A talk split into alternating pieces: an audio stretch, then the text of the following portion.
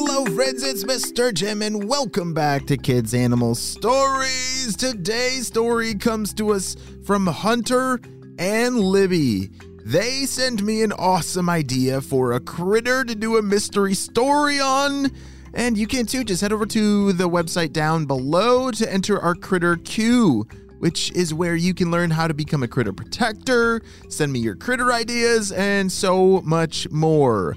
Well, friends, are you ready to solve this mystery? Me too, let's go!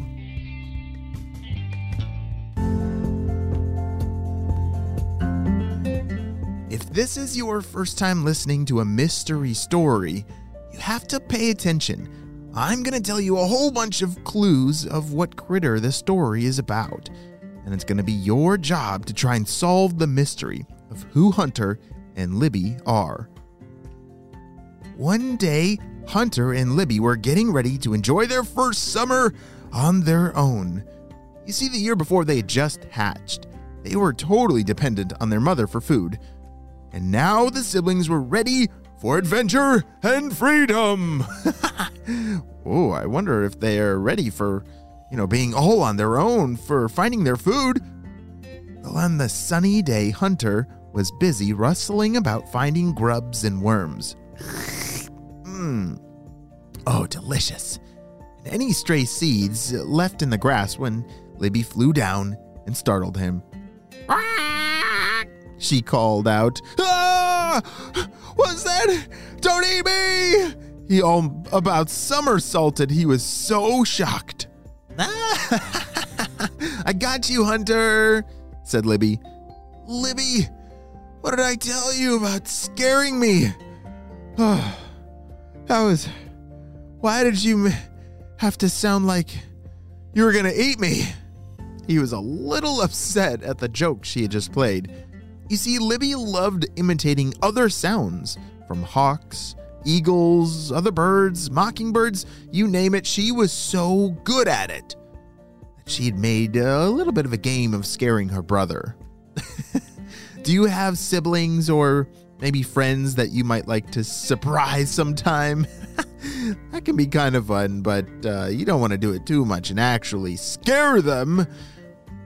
Oh, I'm sorry, Hunter. It's just so fun practicing mimicking different sounds. You should give it a try, you know? Yeah, yeah, I'll, I'll get to that later. I'm, I'm kind of busy right now. You see, Hunter wasn't so big on practicing his mimicking sounds. He'd rather fill his time doing things that he thought were more useful, like finding snacks, gathering acorns in his super special secret storage spot. Hunter had even mastered the skill of filling his throat with lots of different nuts, then bringing them all the way to the tippy top of his favorite oak tree.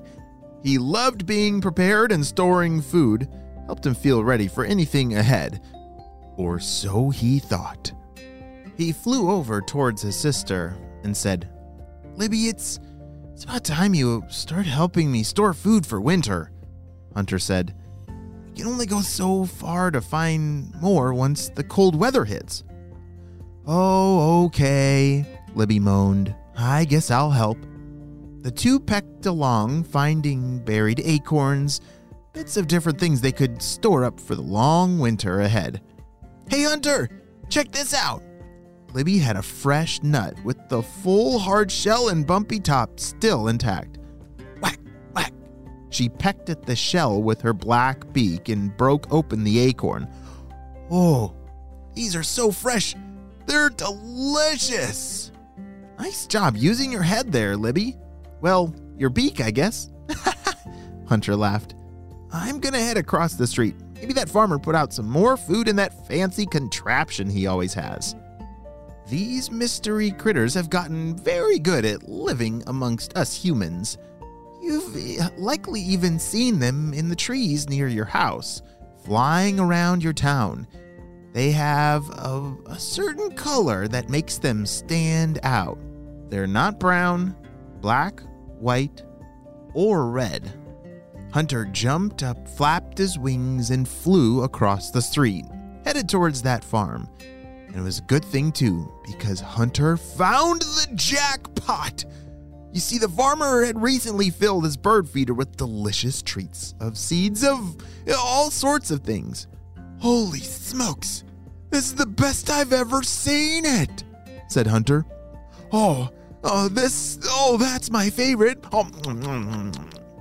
Hunter ate some, saved some, ate some more, and then flew back to meet up with Libby near his stash.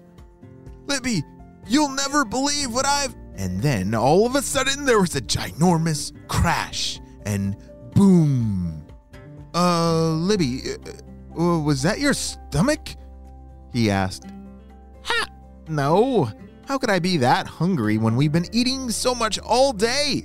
She called back, a little bit surprised that he even, even asked such a silly thing. But then they both heard it again. Boom! And they saw the flash. There was definitely a storm in the distance. Holy whoa, yeah, I, I heard that, and, and I saw that flash too, said Libby. Wow, those clouds are moving fast, said Hunter. The wind was starting to pick up quickly. Both Hunter and Libby braced themselves in their little hole in the tree. I, I'm scared, Hunter. Libby pulled her blue wings in closer to him. It's it's okay. Uh, we will be okay, said Hunter.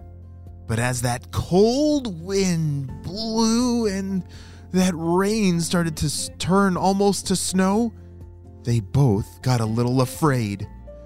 Had they waited too long to start preparing for winter? Are they going to have enough food to make it through this storm? And oh dear, I'm not sure what is going to happen next. But we're going to have to wait and see what happens with Hunter and Libby on the next episode of Kids Animal Stories.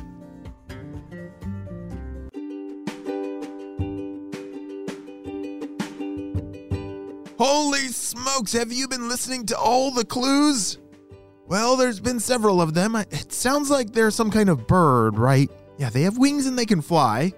Uh, they love acorns. Uh, oh, the color. Did you catch what color that they were? Uh, oh yes, blue. Interesting. I can't think of many birds that are blue. Can you? Well, I'm gonna have to keep thinking about this, and I hope that they're gonna be okay. Well, you have a super duper day, and I'll see you on the next adventure. Bye!